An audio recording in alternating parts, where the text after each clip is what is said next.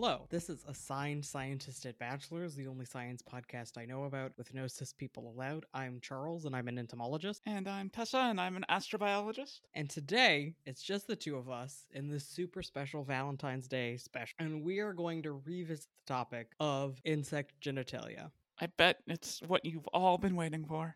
yes. In our first episode with Aaron Barbeau, we talked about the importance of insect genitalia in taxonomy and identification. I wanted to revisit this topic because a few years ago, there was sort of a flurry of activity when a publication appeared in the literature under the title Female Penis, Male Vagina, and their correlated evolution in a cave insect. Tessa, are you familiar with this paper? I vaguely recall hearing about it, but not like I don't know the specifics. I haven't read the actual paper. Well, good news. I did. Okay, so I'm going to back up two steps and talk about what these cave insects are. They are a genus that has four species, according to one of these papers. This genus, Neotrogla, which is in the family, and if anybody has a different opinion on how this is pronounced, they can keep it to themselves. the family Prionoglarididae. Yes, in the order Psocodea. What's interesting here is that Psocodea consists of multiple groups that used to be two different orders. There used to be Psocoptera on one hand and Phthiraptera on the other hand. Both of these, including in their common names, lice. Phthiraptera is a group that used to be considered an order taxonomically. Now, both Phthiraptera and Psocoptera together form Psocodea, which is the order name now. If that's confusing, just don't just don't let yourself worry about it. But Phthiraptera were the parasitic lice, so well known to us. For instance, crabs, body lice, head lice, parasitic lice, you know, lice. And Psocoptera were the bark lice and book lice. Bark lice are basically a kind of insect that most people probably haven't actually seen because they're most typically seen in congregations up in trees, hence bark lice they tend to eat sort of things that have come off of other things. So, tree waste and then parasitic lice largely eat body waste. There you go. And so, these two used to be two separate orders. And then, with molecular studies in phylogenetics in the early 2000s, the polyphyly of lice hypothesis was not necessarily introduced, but like expanded upon. And this is all a huge tangent away from the actual topic of this episode but I'm going to keep it in because I love phylogenetics. The polyphyly of lice hypothesis is basically the idea that instead of there being one ancestor louse that then gave rise to all of the parasitic lice, instead you could take all of the bark lice and the book lice and the parasitic lice and jumble them up together and they shared one ancestor and then these different lineages branched off at different points within the resulting history.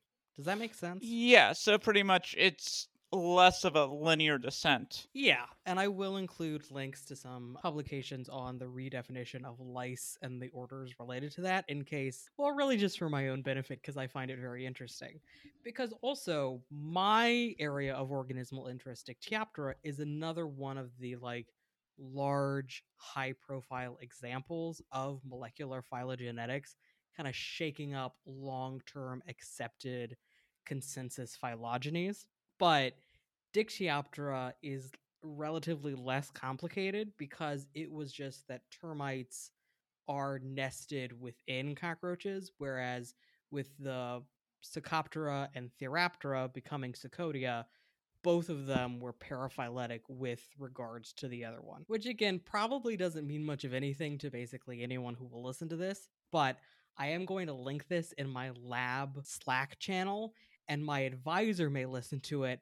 And so, shout out. So, these insects, the cave insects, belong to the genus Neotrogla, and they all share this really unique evolution of sexual characteristics where instead of there being a penis like organ in the male, there is instead a penis like organ in the female which then inserts into the male, takes out sperm, then fertilizes inside their own body. So, I want to take a parallel step and define intromittent organ. It is an organ that is used in the direct deposition of sperm inside of a receptive cavity. I did some digging in intromittent organs. In insects, we generally call the intromittent organ the aedeagus or aedeagus or aedeagus. Who knows? So, in these insects, instead of this was the parallel step that I wanted to take also in the definition of male and female because there is an intuitive definition of this, and there's also a specifically scientific definition of this. The definition of male and female that I'm working with and that the authors of these papers are working with is not in whole body morphology, it is in specifically relative size of gamete. Right. And so in this context, male is small gametes, sperm, and female is large gametes, ova. And that is the definition of male and female that takes us all the way down to the quote unquote simplest sex segregated organisms. That males create small gametes, females create large gametes. And for whatever reason, the way organisms have evolved, we typically see the transfer of small gametes into the organism with large gametes that then fertilizes them, gestates them, births them.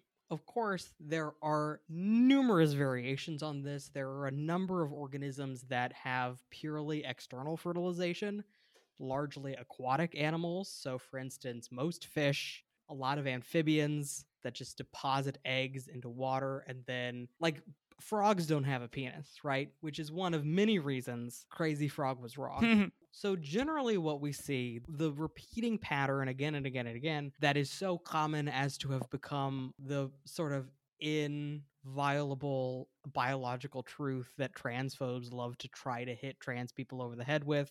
But it is common, but it is not inevitable, and it is not universal. And so, particularly, what we see here is that during copulation, which is the connection of two bodies through genitals, the female extends an organ into the male. I'm actually going to read, I will, I highlighted and will read the description of the mechanism and then I'll explain it. We observed coupling in all Neotroglodyte species and found that the gynosome acts as an intromittent organ to receive voluminous spermatophores from the male. As in most related taxa, including those having well developed male genitalia, the male is positioned under the female during copulation. The apical sclerotized part of the gynosome, bearing the opening of the spermathecal duct, deeply penetrates the male, and its tip fits the opening of the seminal duct. The membranous part inflates within the male genital chamber, and numerous spines on the membrane internally anchor the female to the male. In this position, the male sternum is gripped between the female paraprocts and inflated gynosome. Only the connection of the abdominal tips holds pairs fixed in copula together. Furthermore, pulling apart coupled specimens led to separation of the male abdomen from the thorax without breaking the genital coupling, showing that the female can hold the male tightly using the gynosome and paraprocts. So, what do you get from that paragraph? Basically, the female, in this case, has a penis like organ, is able to hold on to the male long enough to uh, insert it and, I guess, retrieve sperm from the male you know, I, I don't want to say it's like a vacuum, but it sounds kind of like a vacuum. It's not completely unlike a vacuum. I'm gonna I'm gonna ask how long do you think this coupling takes place? And there is no judgment because you're definitely going to be wrong. I mean, with insects, it usually seems to be either very short or very long. But since these are cave insects, so it's not like they've got anything to do, and it's really important that they uh, transfer their genetic information since who knows when they'll find a mate again. I'm going to say like 12 hours. That was actually really good reasoning. You're still wrong, but great job.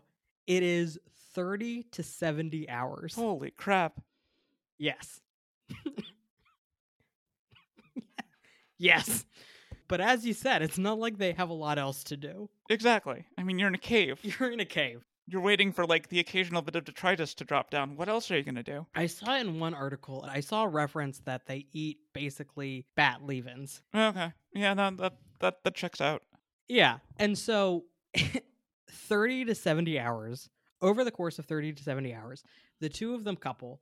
The male is on the bottom of the female, and I'll link to multiple articles when we post this episode, which include photos of the two of them in copula. So the male is positioned, the female is on top of the male. The female inserts the intromittent organ, which they've called a gynosome because they well because really this is a unique thing in documented history like as far as any of us know there are no other animals that have a you know genital system quite like this so instead of just using typical terms for these kinds of things they've named the quote unquote female penis the gynosome and I think the male vagina, quote unquote, the phallosome. The apical sclerotized part of the gynosome, bearing the opening of the spermathecal duct, deeply penetrates the male. So sclerotization is something in insects referring to sort of the hardening of the outer cuticle. There are very highly sclerotized insects like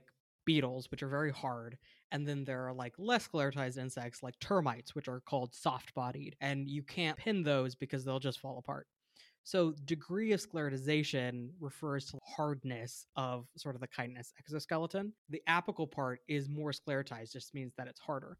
And so it quote unquote deeply penetrates the male and its tip fits the opening of the seminal duct. So basically, there is a connection happening there for the semen inside of the male to then be sucked into the female, quote unquote, gynosome. The membranous part inflates within the male genital chamber, and numerous spines on the membrane internally anchor the female to the male. So basically, there is a sclerotized part, which is harder, that goes deeper in to suck up the sperm, and then there is a membranous part, which is less sclerotized, so sort of softer, and it inflates basically inside of the male. And it has spines on the outside, which then anchor them together. Okay, I was going to ask if this is like a form of traumatic insemination, but then I realized since it's the female doing it, probably isn't. Yes. And it's also not traumatic insemination because traumatic insemination generally refers more to a penetration of like a non genital opening. Like a lot of bed bugs. Oh, right. Yeah. Yeah. And related insects have traumatic insemination where they just sort of penetrate through the abdominal wall and then the sperm gets where it's going. It's not quite as chaotic as that, but but you make a good point which is that even quote theoretically non-traumatic insemination often still isn't great. Right. You know what I mean? And so, in studies, like in observing these insects, the individuals basically to see how the two genital systems fit together, you know, they wanted to visualize it. And so they tried to take them apart and the spines anchored them together well enough that the male functionally came apart. Oh, jeez. Yeah. so that's what that means. And what's interesting here is that the presence of spines on A, on an intromittent organ in general, is not unique, and B, is not unique within insects. This is not what this episode is about, but in my most recent therapy appointment, I had the occasion to tell my therapist about cat penises. Yep. Uh, That's what I what I've been thinking of too. Yes, because apparently cats have induced ovulation. That's the term I was thinking of. Not traumatic insem- insemination, induced ovulation. which is also not what's happening, but great pool. And there are pictures that do it more justice because they were able to visualize these organs. And so those will be linked in the show notes. Basically, what's interesting here is everything. So let's go through some of those things. One, is this completely unique? Yes and no. Yes, because there is nothing else that is exactly like this, but mentioned in the paper, quote, in certain astigmatin mites and scirtid beetles, male genitalia are reduced and females possess an elongated intromittent tube or an eversible genital duct, respectively. So there are mites that are, quote, an enigmatic lineage of mites from Baltic amber shows a unique, possibly female controlled mating. There are these mites from Baltic amber that have an eversible tube, basically. So it is kind of like an intromittent organ, but it is not as developed as the one that we see in these Neotrogla. And then in scirtid beetles, I couldn't find more information on that because the linked paper was in German and I don't read German, but I believe them. And that was an eversible genital duct, which is like even less penis like, where it's like the duct, it's eversible, so you can put it out, then take sperm into it, bring it back in. The way that I'm envisioning it is kind of like a membranous bucket that then gets flipped out of the body, filled up with sperm, and then flipped back in.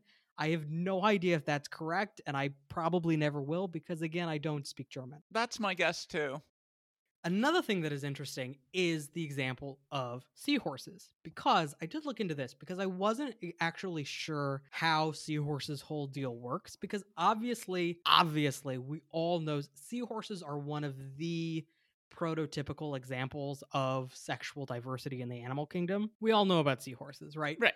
But I mm. wasn't actually sure how much seahorses were a unique thing because I thought potentially the eggs could be fertilized before transfer to the male, and then the male sort of externally broods them. Yeah, he just carries them around in a pouch, sort of thing. Yes, but I looked into it and it seems like females do literally have an organ that they use to transfer ova to the male, and there's sort of an enclosed pouch that is not considered fully within the body.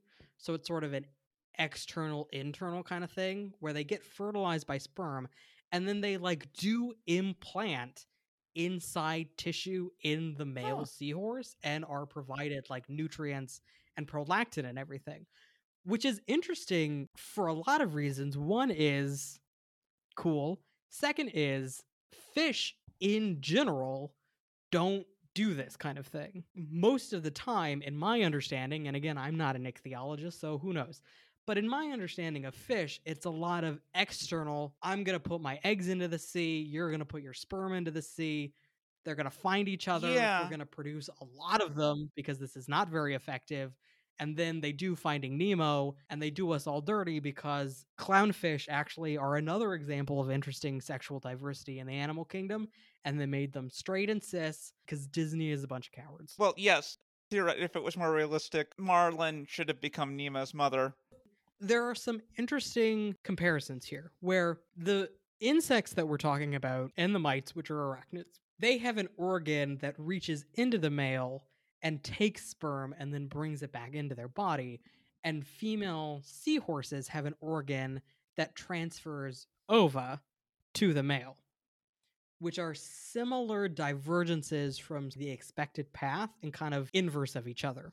And so then the question is why does this happen? Like, why would this have evolved in these cave insects when it is so unlike anything else that we have so far been able to document? And the hypothesis that is proposed here and repeated in all of the articles and stuff is that this publication included the description of the females are not just receiving sperm cells, they are also taking up a seminal gift where there is a basically a bunch of seminal material that is nutrient rich and then they take it with the sperm and eat it which is not unprecedented inside insects broadly particularly within orthoptera. Orthoptera is the order that has grasshoppers crickets katydids weta locusts all the hoppy guys you know what i mean? And so in katydids the males will present something called a spermatophylax which is a great big globule that has bunch of stuff in it as a nuptial gift and then they present it to the females and the females are like yum yum yum nuptial gift hooray and then that happens. And so this is broadly comparable and the idea being that because they live in caves and caves are kind of a tough place to be potentially this would then they can't get a lot of nutrients available all over the place. Seminal gift nutrient rich there you go plus also in the idea of when we talk about sexual choice and because there's because here's the other thing is that typically the sort of the model of sexual choice that we give is that female influence over things has to do with overt mate choice. Well basically pre and post copulatory mate choice where the idea is that sperm are cheap most organisms that produce sperm because they're small and it's just like they're very stripped down cells, right? Like there's not really anything else that goes with the sperm except just genetic information. And I know that in absolute terms, that's not correct. There is some other stuff. But broadly speaking, it is basically just a stripped down genetic packet, right? And so you can produce a lot of those at limited cost. Whereas ova are not just the DNA itself, it is also like a little house that can build the embryo, where you accept the other DNA and then you get started cooking on an embryo and then it develops. And there's all kinds of other stuff there with the DNA in ova. And so they are more costly to produce and therefore more fiercely guarded. This is the general model that is taught to people that, you know, the students in the evolution course that I'm a TA for right now are learning now. In that model, we would typically expect males to basically be trying to sow their wild oats far and wide to anybody who will have them, and females being much choosier because they have not only to produce the eggs, but then in organisms that gestate them to gestate them. And there you go. And so, seeing the opposite here of females who basically have the the lion's share of choice, both in being able to choose mates and to then there is no post copulatory options available to the males in this species because they aren't they aren't fertilizing anything inside their bodies. Then that brings up the question of why is this happening? And the answer is who knows? You know what I mean? That's interesting. And then I was in thinking about this, then I was thinking why are there intromittent organs at all? Right? And I dug into intromittent organs a little bit. And in my life, I have spent a lot of time reading about diverse reproductive strategies in non human animals because I'm an interesting guy. And the thing that I have learned is that there's all kind of wild stuff out there.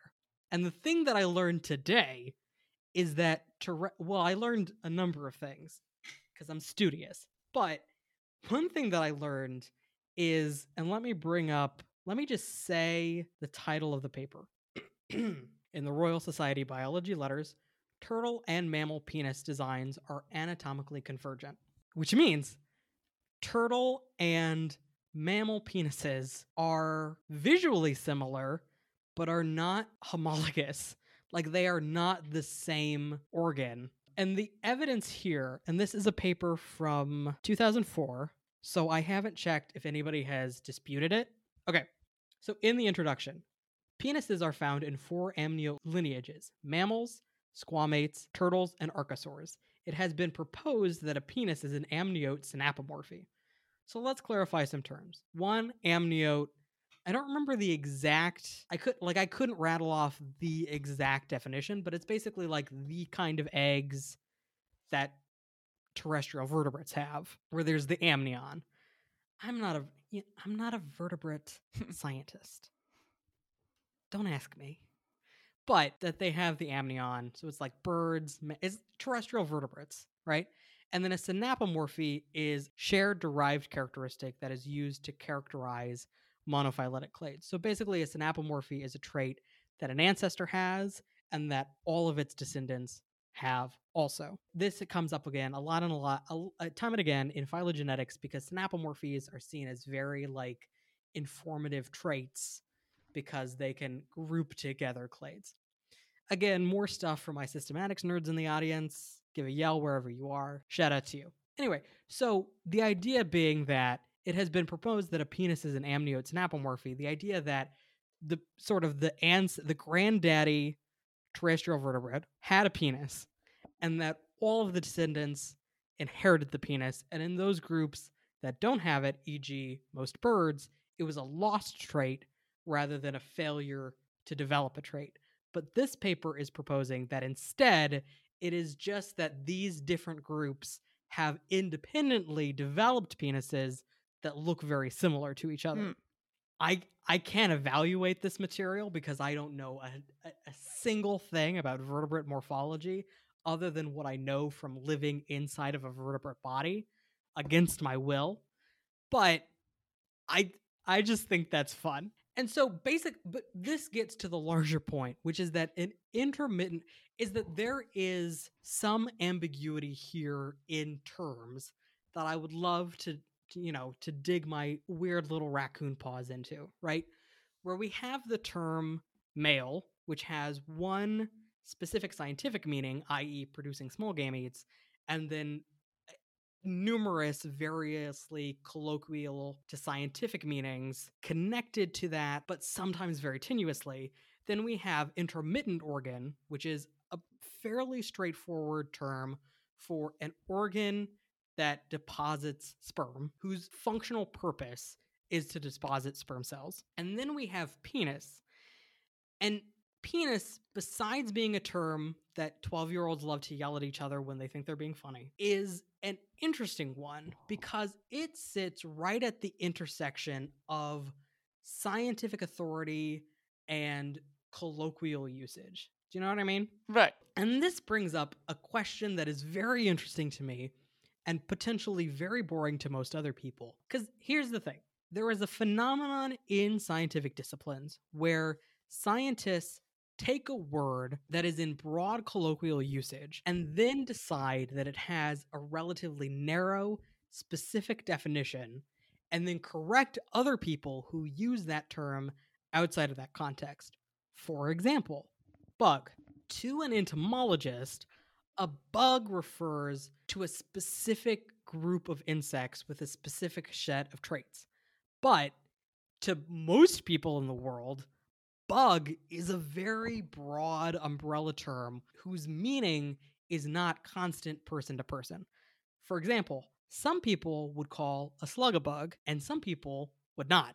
And so you get into the situation where bug both means a member of Heteroptera or Hemiptera, depending on who you talk to, or sort of a creepy thing that I don't really like that's sort of in the area of terrestrial invertebrates that's kind of gross to me and sometimes it's aquatic but mostly it's terrestrial and it has a connotation and a denotation and it's all very complicated.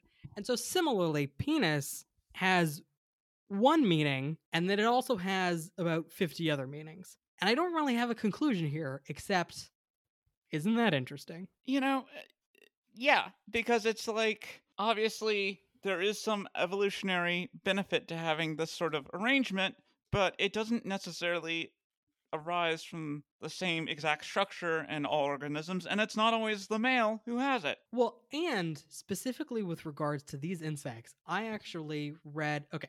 So the authors of the first paper, female penis, male vagina, etc., etc., published another paper called quote a transgender Brazilian cave insect. Which I have a lot of opinions on. Yes. Well, let me provide some more context.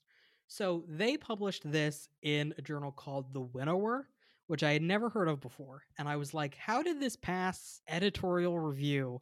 And then I looked into The Winnower. They publish all kinds of stuff. So not just journal articles, but blog posts, student posts, whatever. And they have post publication peer review.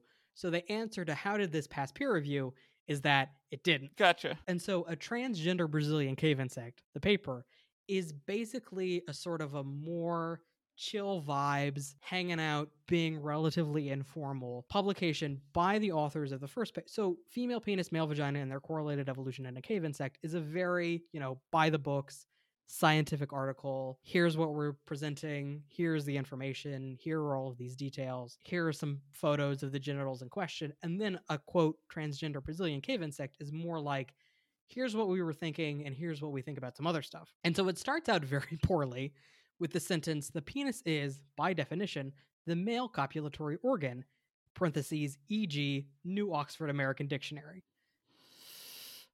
Okay. Yeah. So for starters, it makes no sense to talk about insects as being transgender because gender. I, I know some people like to use it interchangeably with sex, but even then, in a scientific contents content, it's still mostly like a human invention. So insects don't have gender. Secondly, they're not trans because that would imply they start out as one and then go to another. No, they're just like this. Yeah, see, this is what's very interesting to me because I read the whole thing. It's only three pages, so that's not that big of an accomplishment. And they don't address the labeling of this insect as transgender anywhere in the actual text. Like, they never return to that description ever. And what's interesting to me is what this reveals about what probably non malicious, but clearly kind of ignorant cis people. And it's also worth noting that two of the authors are from Japan, one is in Brazil, and one is in Switzerland. So it's possible that none of them speak English as their first language. Mm. And so then that brings up the interesting use of transgender of do they know how wrong they're being? Which is like not to judge people for not knowing English, but like the new transgender is one of those words that really does have nuanced Right. definition. So that's very interesting. And it's particularly egregious because it presents transgender as an image of sort of a discordant combination of sexual traits. Whereas you and I understand transgender as a relational identity, where like the presence of a quote unquote female penis in these insects is the normal for these insects what would be a transgender, you know, putting aside how fraught the application of that term to non humans, like it's fraught in application to humans, Right. let alone anybody else. But a female that didn't have this sex organ in these four species, that would be the unusual one. But what I really wanted to bring up was, quote, in addition, there were active debates on the usage of the term penis for a female intromittent organ in citations Newitz 2014. Who do you think that is? I. Future friend of the pod, Annalee Newitz. Oh, Anna. Yes. Annalie published in 2014 in IO9, quote, Your penis is getting in the way of my science, in which they make basically two points. One is that it is reductive to use the term penis because it is a unique organ and a unique phenomenon. And they made an analogy to if a new kind of celestial object was found that was star like but wasn't quite a star, everybody calling it a star would be lazy. And then the second is, and I agree with this one particularly, is the idea that probably a lot of people glommed onto this because of the idea of a female penis being self evidently bizarre or absurd to people. But what most struck out to me is quote, I'm sorry, but does this sound like a penis to you? When was the last time you found a penis that grew spines, absorbed nutrients, remained erect for 75 hours, or allowed its owner to get pregnant? Pretty much the only thing this organ has in common with a penis is that it's used to penetrate a partner during sex. Unquote. And what is interesting to me is all respect to Annalee Newitz, but with the exception of maybe allowed its owner to get pregnant, which this one doesn't even really do, those are not unusual traits Yeah. for intromittent organs. Like even in mammals, honestly, in a lot of Yeah. cases. And this is actually Ed Yong also published an article on this because every major publication that has a science section published about this because it, you know, cynically clickbait culture baby.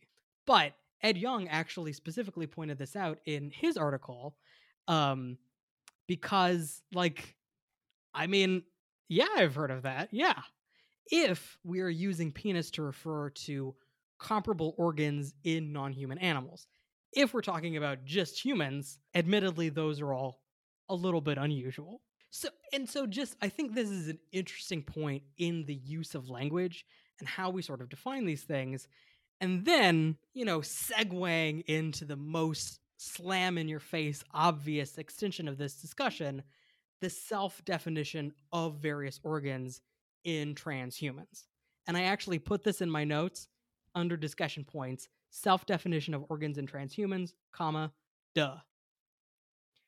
Eh, because the the idea of quote a female penis is perhaps unusual to many people, but certainly not to me. Right. And so I I was gonna open this up to the floor because I think there is a phenomenon that cis people I don't know they may or may not know about. I don't really care if they do, but it is not uncommon for trans people to define their various stuff in a way that feels gender harmonious to them, but which would make, for instance, trans exclusionary radical feminists spitting mad.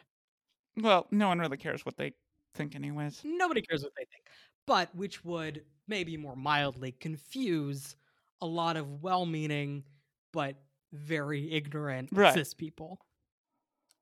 And so I think that's interesting also. And I don't really have a major point here, except that, wow, language sure is elastic. But I, I do think there is something here in the way that we define things in animals that are not humans and how we then relate that back to humans.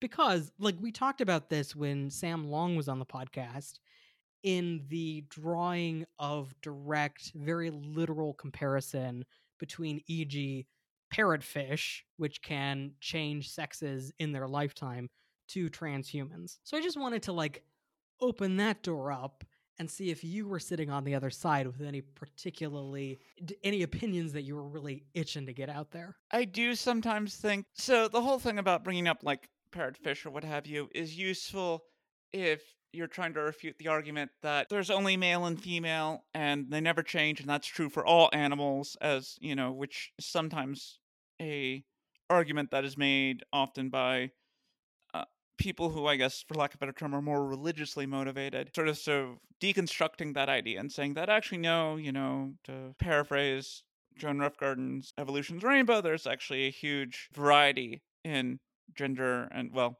sex and sexuality. Well, actually, speaking of Evolution's Rainbow, I don't know if anybody else has taken this up, but Joan Roughgarden does suggest a, a redefinition or a reparameterization of gender in the context of biology specifically, of talking about, for instance, fish, which have a sexual system of the primary male, the secondary male, the tertiary male, have different sort of sexual strategies where you have like the primary male who will have a quote unquote harem of females, and then a secondary male who kind of hangs around, and then a third male who mimics females, sort of darts in there and tries to be very sneaky about it. And using gender in that context to refer to different manifestations of sex in non human animals in that way.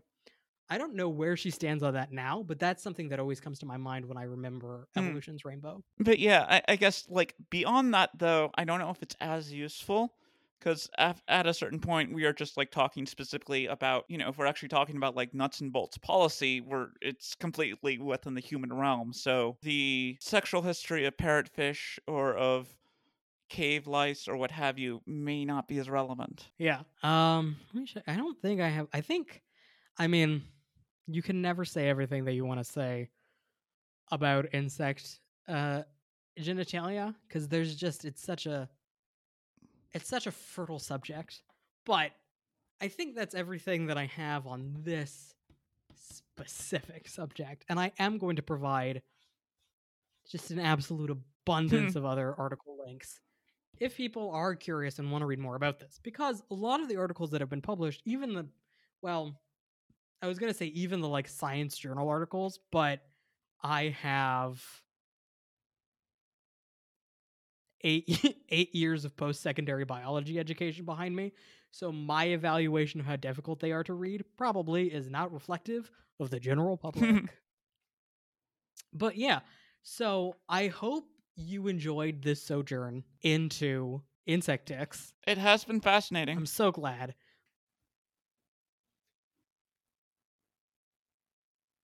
if people want to find me online i am on twitter at cockroach arls And I am on Twitter at Spacermace, S P A C E R M A S E. The show is on Twitter at ASABpod and at our website where we post show notes and transcripts for every episode, asabpodcast.com. And until next time, keep on sciencing.